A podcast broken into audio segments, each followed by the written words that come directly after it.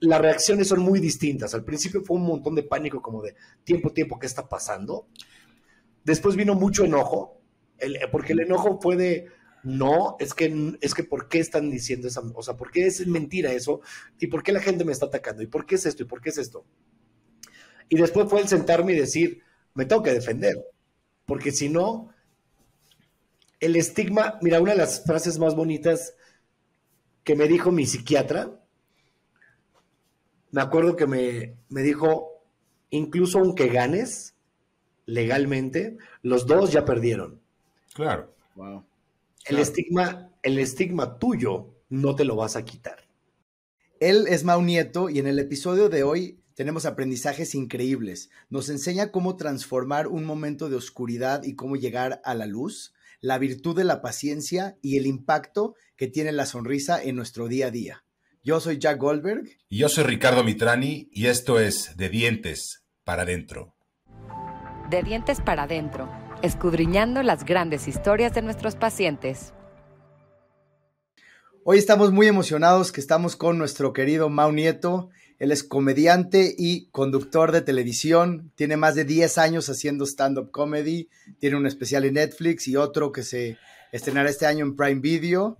Los que nos escuchan de Estados Unidos, él condujo cinco temporadas de 100 Latinos Dijeron y se estrena como actor con tres películas en este año. Así que bienvenido, Mau. Estamos muy emocionados de tenerte aquí con nosotros. Muchas gracias, doctores. ¿Cómo están? Es un placer para mí. No lo leíste, ¿verdad, Jack? No, o sea, eso estaba de memoria. ¿Tú tienes una idea, querido Mau? ¿Hace cuántos años viniste a la clínica? La primera vez que de hecho aquí te conocimos. Eh, tendrá, habrá sido en el 2013 o, o 12, por ahí. Exactamente, exactamente. o sea, ¿tienes ahí el récord? Por supuesto, yo tengo tu expediente y precisamente cuando en preparación para hoy saqué tu expediente y vi que la primera vez que viniste a vernos fue en el 2013. 2013, sí, estaba yo empezando a trabajar en Tebasteca y fue por recomendación de una amiga, justamente. Muy querida amiga, que los dos queremos muchísimo. Sí, Yaco. Que, algún día la tendremos, por cierto, eh, por aquí también, porque tiene una historia maravillosa que compartir nuestra querida Jackie Arroyo. La historia de, de la recomendación fue porque yo iba a empezar a trabajar en TV Azteca y recuerdo que yo quería arreglar mi sonrisa, pero uno de este diente de aquí lo tenía como atrás, no, este de acá, uno, uno tenía como atrás de otro. Entonces lo que pasó es que fui con un dentista que me dijo que lo más rápido para, si ya iba a entrar a televisión, era quitarme los cuatro dientes de enfrente, wow. estos cuatro, y este, y me ponía postizos, ¿no? De los de tornillito. Entonces, me acuerdo que le conté a Jaco Arroyo y Jaco me dijo, eh, es una locura, que con a tu edad te quiten los dientes. Ve con eh, Ricardo Mitrani, que se lo recomendó una amiga de Oaxaca que venía contigo. no recuerdo el nombre de ella, pero le dijo, Lore. Lore, le dijo, ve con Ricardo Mitrani eh, en Grupo Dental Bosques. Y yo dije, ahora le pues vamos. Ya desde que me dijeron Grupo Dental Bosques, yo empecé de, ay, no va a estar carísimo eso. Pero, pero dije, vamos a ver cómo nos va. Y llegué y la verdad es que sentí mucha química con la honestidad de Ricardo. Te voy a decir por qué, Jack. Lo primero que me dijo es, si tú quieres que te quite los dientes y, te ponga dientes postizos, no te lo voy a hacer, ve con otro doctor. Porque eso para mí sería antiético. Entonces al principio dije, pues qué mamón, ¿no? Pero ya después dices, bueno, tiene sentido, está siendo profesional. Me dijo, mira, vamos a hacer algo, te voy a recomendar con otro doctor que es muy bueno que te ponga brackets, te los alinee y si no te gustan los dientes todavía después de los brackets, yo te los enchulo y te dejamos una sonrisa de Hollywood. Que fue justamente hace 10 años y pues hacías tus, tus primeros pininos importantes en materia del, del uh, stand-up. Me llamó mucho la atención como alguien que tenía la urgencia de estar en cámara, sí se rifara y aceptara el ponerse brackets, sobre todo que era un proceso largo y en una época en donde todo el mundo quiere la inmediatez, todo el mundo quiere rapidito porque si no, no le entro. Entonces, yo quisiera, em, pues, hacer esta reflexión y preguntarte si así eres con todo en la vida, si tienes la paciencia de pasar por procesos ¿no? Que toman tiempo porque muy poca gente tiene esa paciencia y es algo que, que reconocemos mucho de ti. Yo creo que no, no, no es que la tenga siempre, es que creo que en cada proceso de, en el que te encuentras vas aprendiendo diferentes cosas. Y una de estas era que si yo quería la sonrisa que, que imaginaba, pues era ese el proceso. O sea, no había otro proceso. O era tumbarme los dientes y ponerme otros. Y me acuerdo que me dijiste, y posiblemente en 10 años te los tenga que cambiar y ponerte otros, y ponerte una base y te atornillan. Entonces yo dije, no sé si eso sea lo más saludable, entonces me voy más por tu proceso, que va a ser más tardado, y tienes que aprender a ser paciente. Yo creo que desgraciadamente hoy en día ni nos enseñan ni estamos dispuestos a aprender a ser pacientes en muchas cosas. Porque como decías, estamos en la época de lo inmediato. Los videos cada vez, los sketches que hacen en, redes sociales, en Instagram, en Reels, en, TikTok, cada vez son más cortos. Entonces, me tienes que atrapar así. La gente que escucha los podcasts, tienes que llegar a un algo rápido. ¿no? O sea, algo con lo que se enganchen, porque si no la gente es de, mm, ya me aburrió. Entonces, vivimos en lo inmediato todo el tiempo y creo que sí, lo, he aprendido. Todavía no lo tengo. Soy muy impaciente, contrario a lo que parecía con mis dientes. Recientemente tuviste tú un proceso complicado hablando de procesos y, y, la pregunta obligada es, ¿qué tan paciente fuiste a la hora de sortear esa ola que se, se venía complicada? Muy impaciente. Al principio eh, caí en la ansiedad, en la depresión, en todo lo, lo que implica vivir un proceso, un momento que jamás te ha tocado vivir. Algo nuevo completamente para ti y que además es muy negativo en tu vida. Creo que cuando nos pasa algo muy negativo, ya sea de manera personal o con alguno de nuestros familiares que se muere alguien así, lo primero que hacemos es poner una barrera y decir esto no lo quiero, esto, esto no lo necesito, no puedo con esto. ¿No? Y después empiezas a, a pensar justo en ese proceso, en, bueno, esto va a llevar tiempo. Y si yo quiero que se arregle rápido y si yo quiero que se, que la gente me, porque pues, como figura pública, no me gusta ese término, pero al final tienes cierta cantidad de seguidores, te vuelves una figura pública, eh, la, la gente hace juicios y prejuicios, ¿no? Antes de conocer todo el panorama. Para los que nos están escuchando que no saben de qué estamos hablando, ¿nos podrías dar un súper breve contexto para... sí, sí, sí. Hace unos cuatro o cinco meses aproximadamente, una chica em, que conocí en el 2018, a principios del 2018, sí, por ahí, me acusó, pero me acusó recientemente, de eh, abuso sexual y describió una serie de actos de un bar en el que nos conocimos y describe que abusé de ella sexualmente, cosa que yo estaba muy seguro que no había, no había pasado así como lo describió. Y completamente seguro de mi inocencia, eh, decidí demandarla por la difamación, ya no existe, pero sí el daño moral. Porque cuando pasan estas cosas, pues la gente, lo que te decía, te linchan en redes sociales porque además hay algo que yo entiendo y he compartido muchas veces y lo sigo creyendo que es, hay que creerle a la víctima y estamos viviendo en una época en la que todos tenemos que creerle a la víctima. Pero mi punto era, aquí no hubo una víctima, aquí había alguien tan culpable como yo de una situación en la que estábamos en igualdad de circunstancias, ¿no? Y en la que dos personas adultas tomaron una decisión y, y bueno, al final ella, por lo que sea, algo que no entendí, decidió poner la denuncia y fue un proceso bien complicado, todavía lo es. Eh, la, demanda, yo sigo con la demanda en proceso eh, hacia ella y es bien difícil porque lo que te decía, de repente queremos que todo se resuelva rápido, que todo se resuelva inmediato y que para mí lo más difícil fue, por ejemplo, perder trabajo.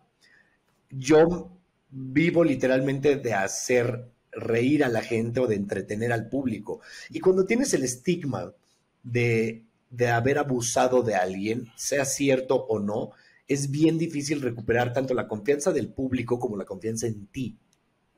O sea, a mí me ha costado mucho subir contenido a redes sociales chistoso o divertido porque yo no me siento a veces en momentos chistosos ni divertidos.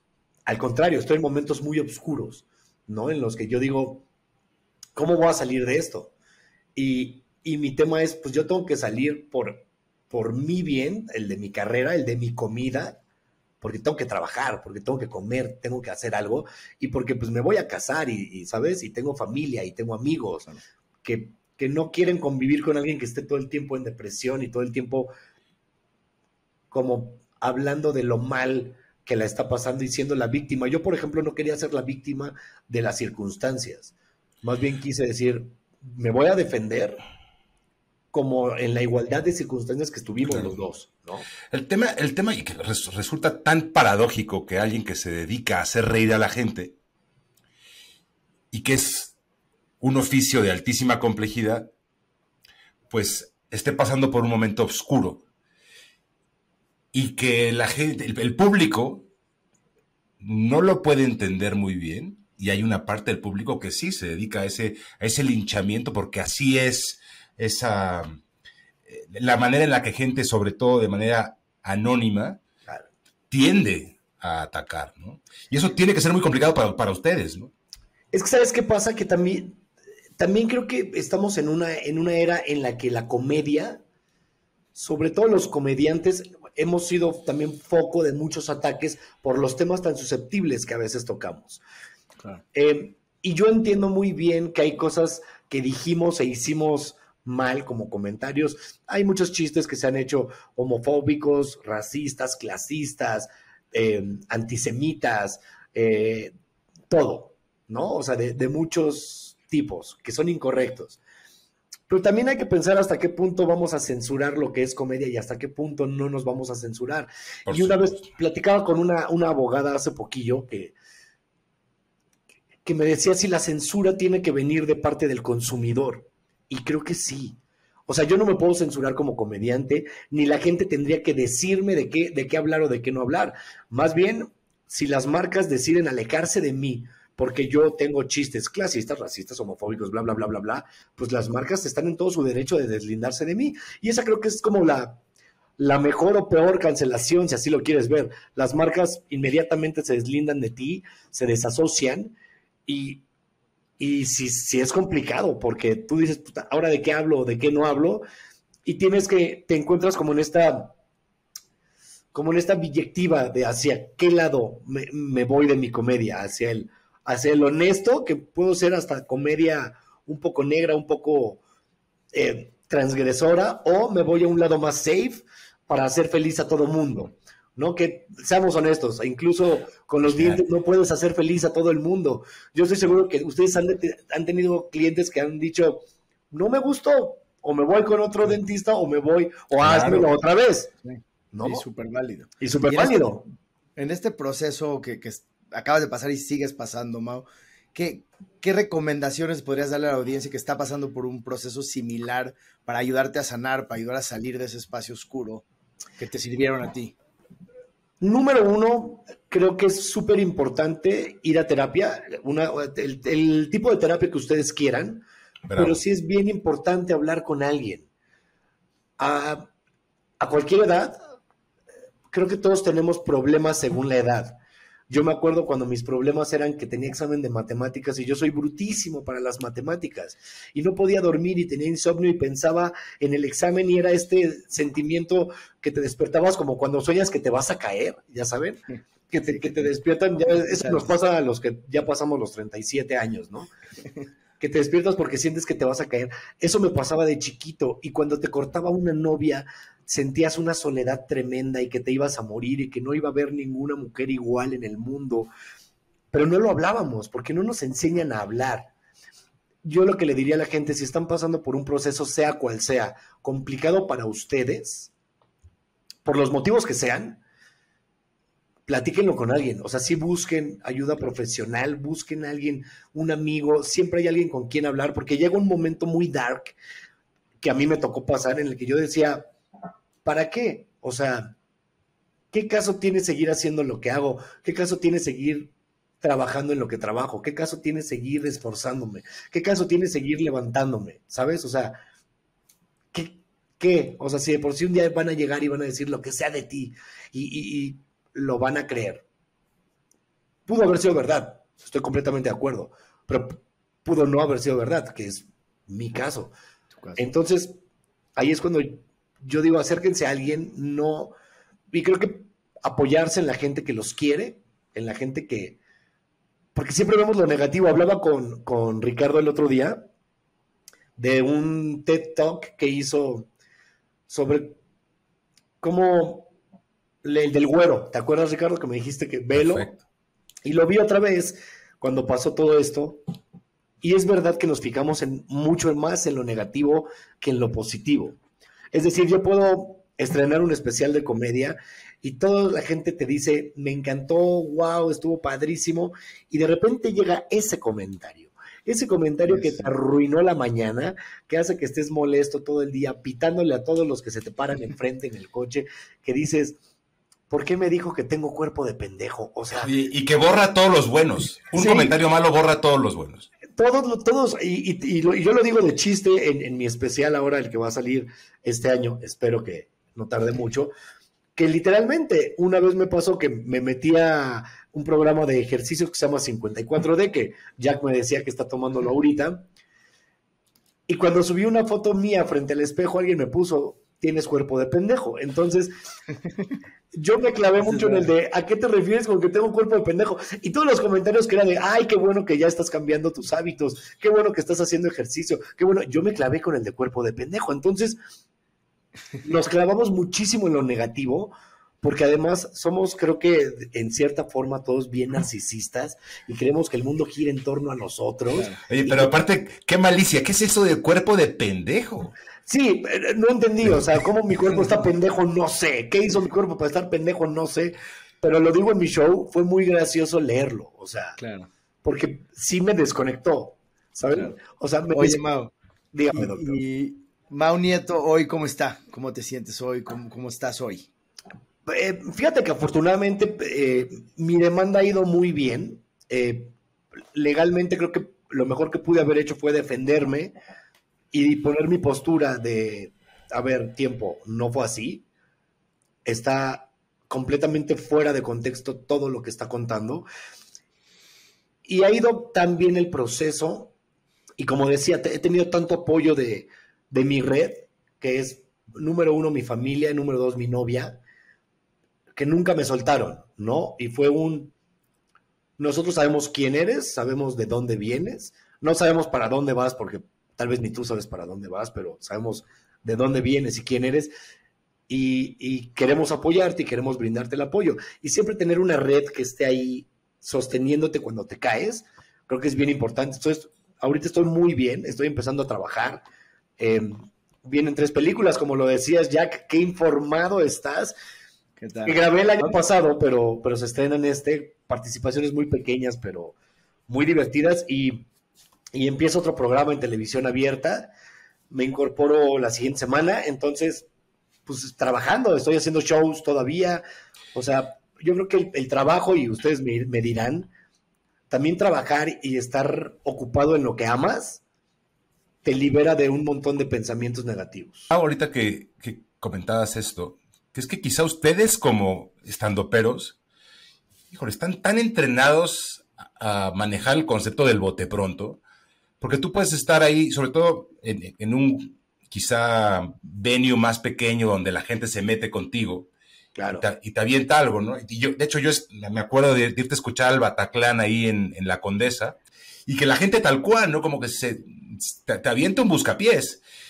Y eso, de alguna manera, como que te condiciona a construir estas eh, eh, aptitudes para poder contestar. Entonces, de, cara a algo así tan canijo como una persona que te acusa, ¿en qué momento desactivas, sabes, se llama ataque de la, de la amígdala, ¿no? O sea, tu corteza frontal dispara así como que, espérame, ¿De qué momento como que es bájale y actívate chido? Mira, yo, yo te voy a decir algo. Fue, un proceso donde al principio entras en pánico completamente porque, claro.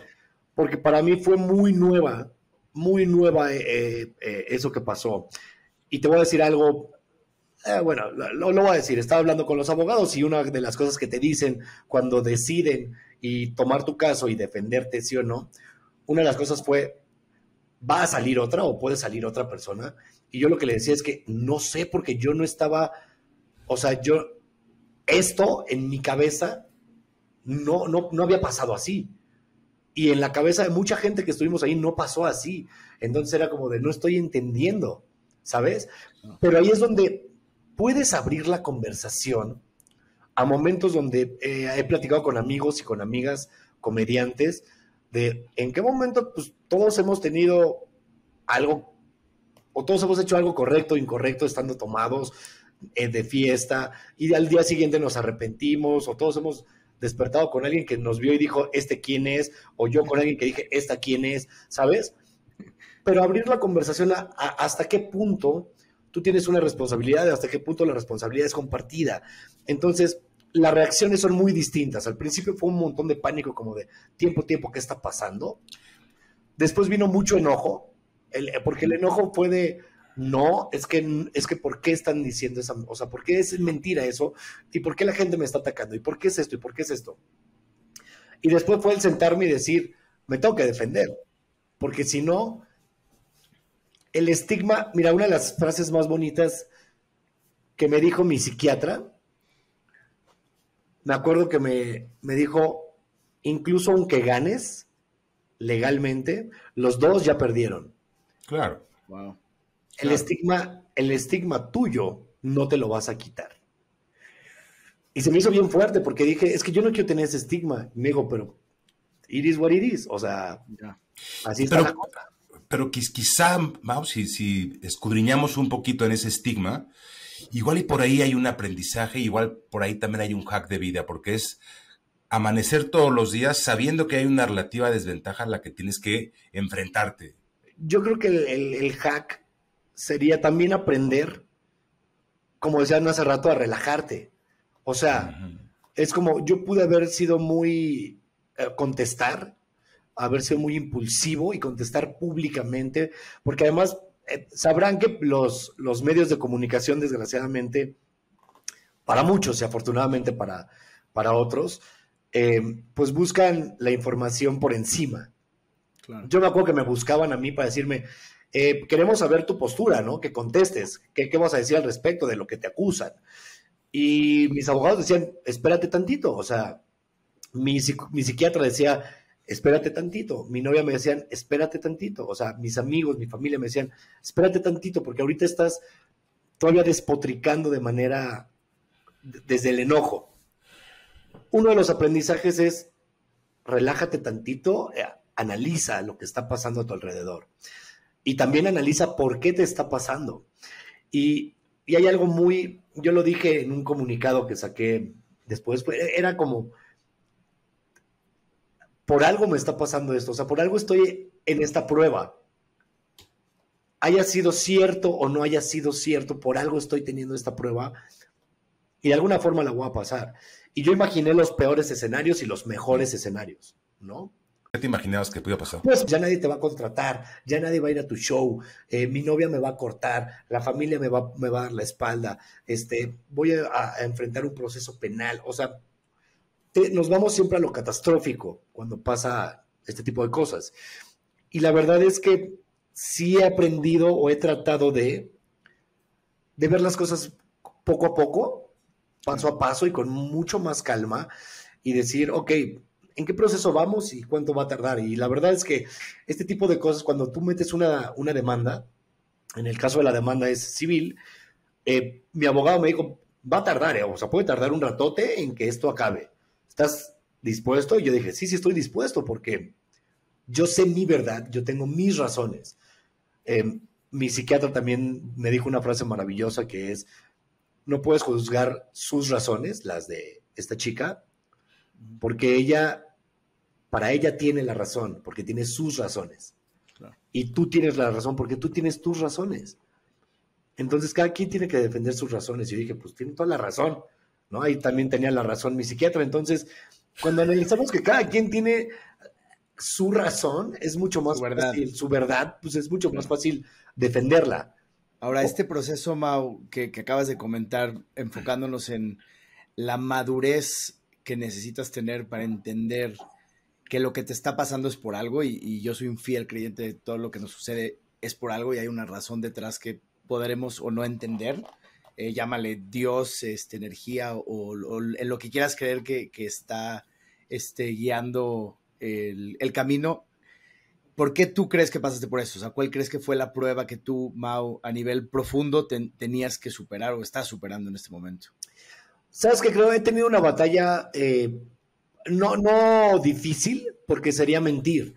He tenido una batalla amigable, pero batalla con el alcohol, porque a mí me encanta el alcohol. El consumo de alcohol me fascina, mis contenidos son de alcohol, todo el tiempo salgo cheleando y, ¿sabes? Pero sí quiero hacer un cambio de hábitos. Y creo que los cambios de hábito son muy positivos siempre, siempre. O sea... ¿Qué buscas cambiar?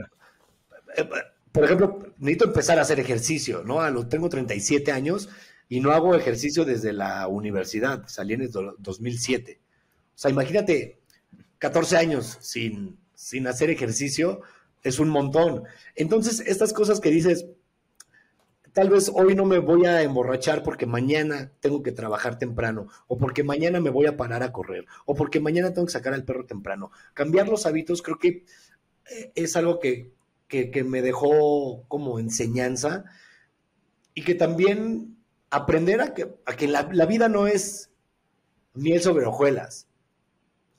La vida no, no siempre es fácil.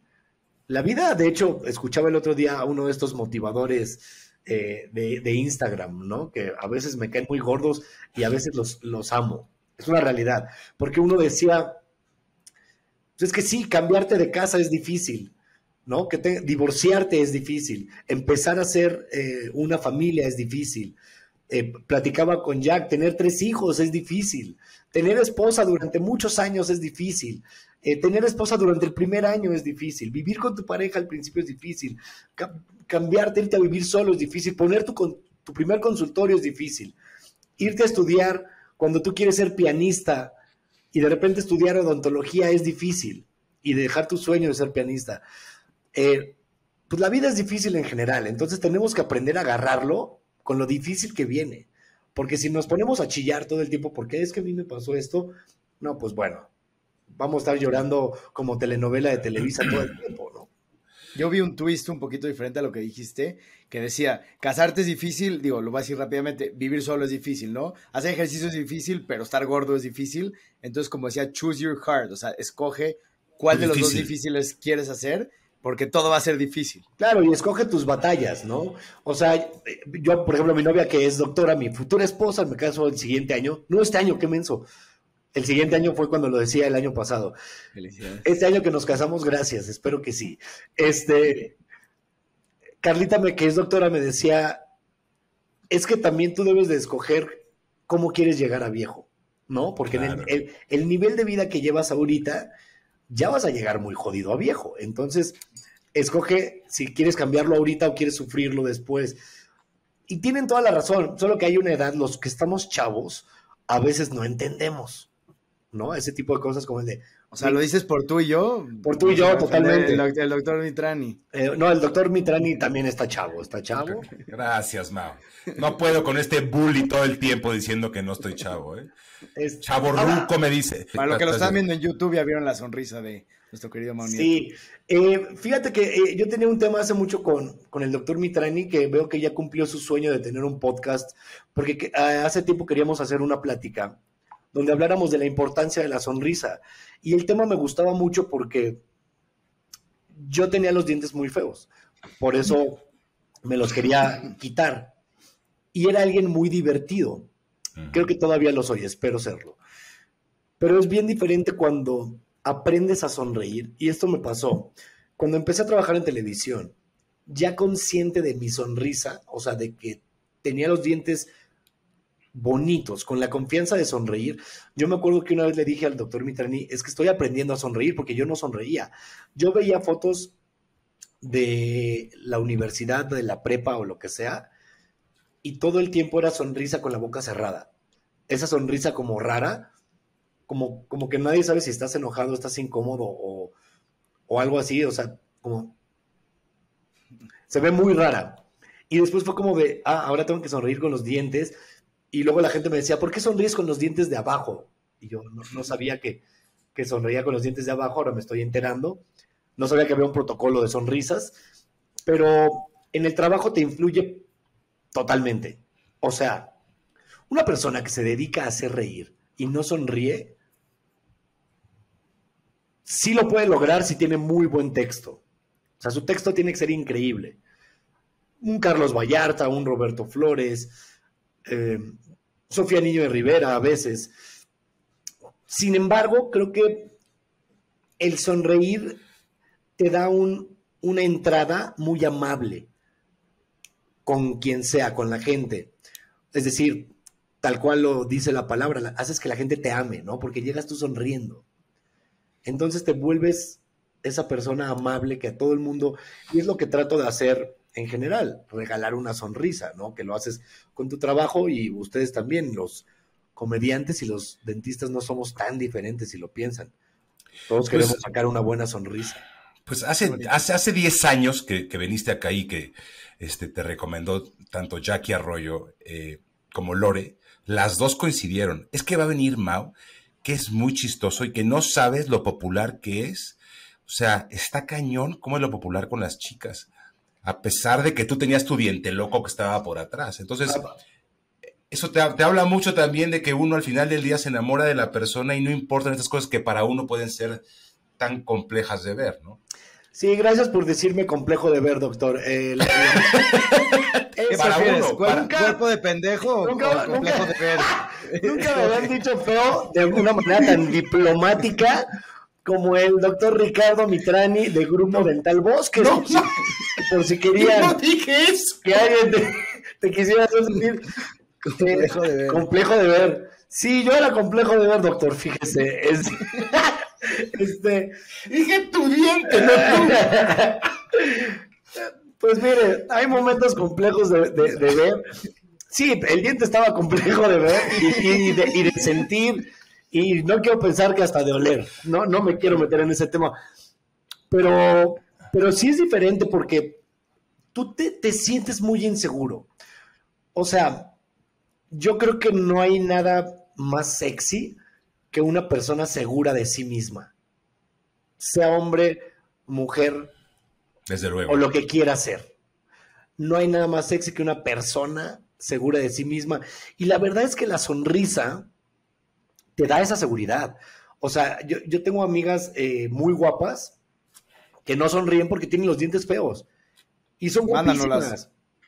Ya hay una que, que, ya viene, de hecho, hay una que ya viene. Eh, no, ella no los tenía tan feos, pero sí también tuvo, tuvo brackets, Cari. Cari sí, viene, sí. viene también acá. Claro. Y, y, se puso brackets y todo, y muy guapa Cari. Entonces, sí, sí es muy raro cuando alguien no sonríe. Hay gente que le vale, y, y, lo respeto muchísimo, la verdad. La gente que le vale sonreír con los dientes chuecos, como la mayoría de los ingleses, que uh, uh, no, no, me quiero meter en problemas ahora que me cancelen en Inglaterra. Pero los ingleses, yo he visto muchos que les vale tener los dientes chuecos, ¿no? Pues en programas de televisión, y así que yo diría, yo no estaría tan seguro haciendo películas o, o, televisión con los dientes tan chuecos y a ellos les vale. Pero cuando tienes esa seguridad que te da la sonrisa, creo que sí te cambia un montón la vida. Yo puedo decir, y no porque sean ustedes mis doctores, que a mí la sonrisa sí me cambió la vida porque aprendí a tener mucha seguridad conmigo en el escenario. O sea, lo que decías Jack, lo que decías Ricardo, en tu vida personal y en, y en tu trabajo, el subirte a un lugar con una sonrisa o el llegar con alguien que se cayó y la levantas con una sonrisa no es lo mismo que sin la sonrisa. ¿Me explico? O sea, no, no sé si lo estoy diciendo bien. Precioso. Increíble. O sea, sí, la sonrisa es una carta de presentación, básicamente, es lo que quiero decir. Pero bueno, Mau, hablando de películas, danos nada más rapidísimo un preview de, de qué vamos a ver en estas películas antes de que eh, demos por terminado nuestro podcast del día de hoy. Eh, ahí les va. Eh, la primera que grabé estuvo muy divertida porque además fue la primera película en la que me invitaron. La participación es muy cortita y se llama Bendita Suegra. Trata, es una comedia romántica donde trata de que una chica va a conocer a la familia del novio, que son de Monterrey, y resulta que la suegra odia a la novia y todo el tiempo durante la película están peleando. Mi papel es, yo atiendo una estética, soy el asistente en una estética y tengo dos líneas. Si parpadean o si estornudan, no me ven en la película, pero yo muy agradecido de haber salido esos 36 segundos de película. Yo creo que son como dos segundos, a decir verdad. La segunda que hice, eh, la amé por completo. Creo que va a ser una película, yo espero que sea una película hermosa, que va a salir el 10 de mayo, que se llama Cómo matar a mamá, que es una película que habla de una eh, señora que tiene tres hijas y las reúne un día en una comida en su casa para avisarles que tiene demencia senil y que está empeorando muy rápido y les pide su ayuda para morir. Y la tercera película es como un thriller raro, thriller comedia, slash, slash acción, slash, no sé. Estamos descubriéndolo con el director, qué, qué, qué, va a ser. Y es justamente de una señora, se llama señora serial, y es una señora que se vuelve influencer a sus cuarenta y tantos años, porque ve que eso es lo que está de moda en redes sociales.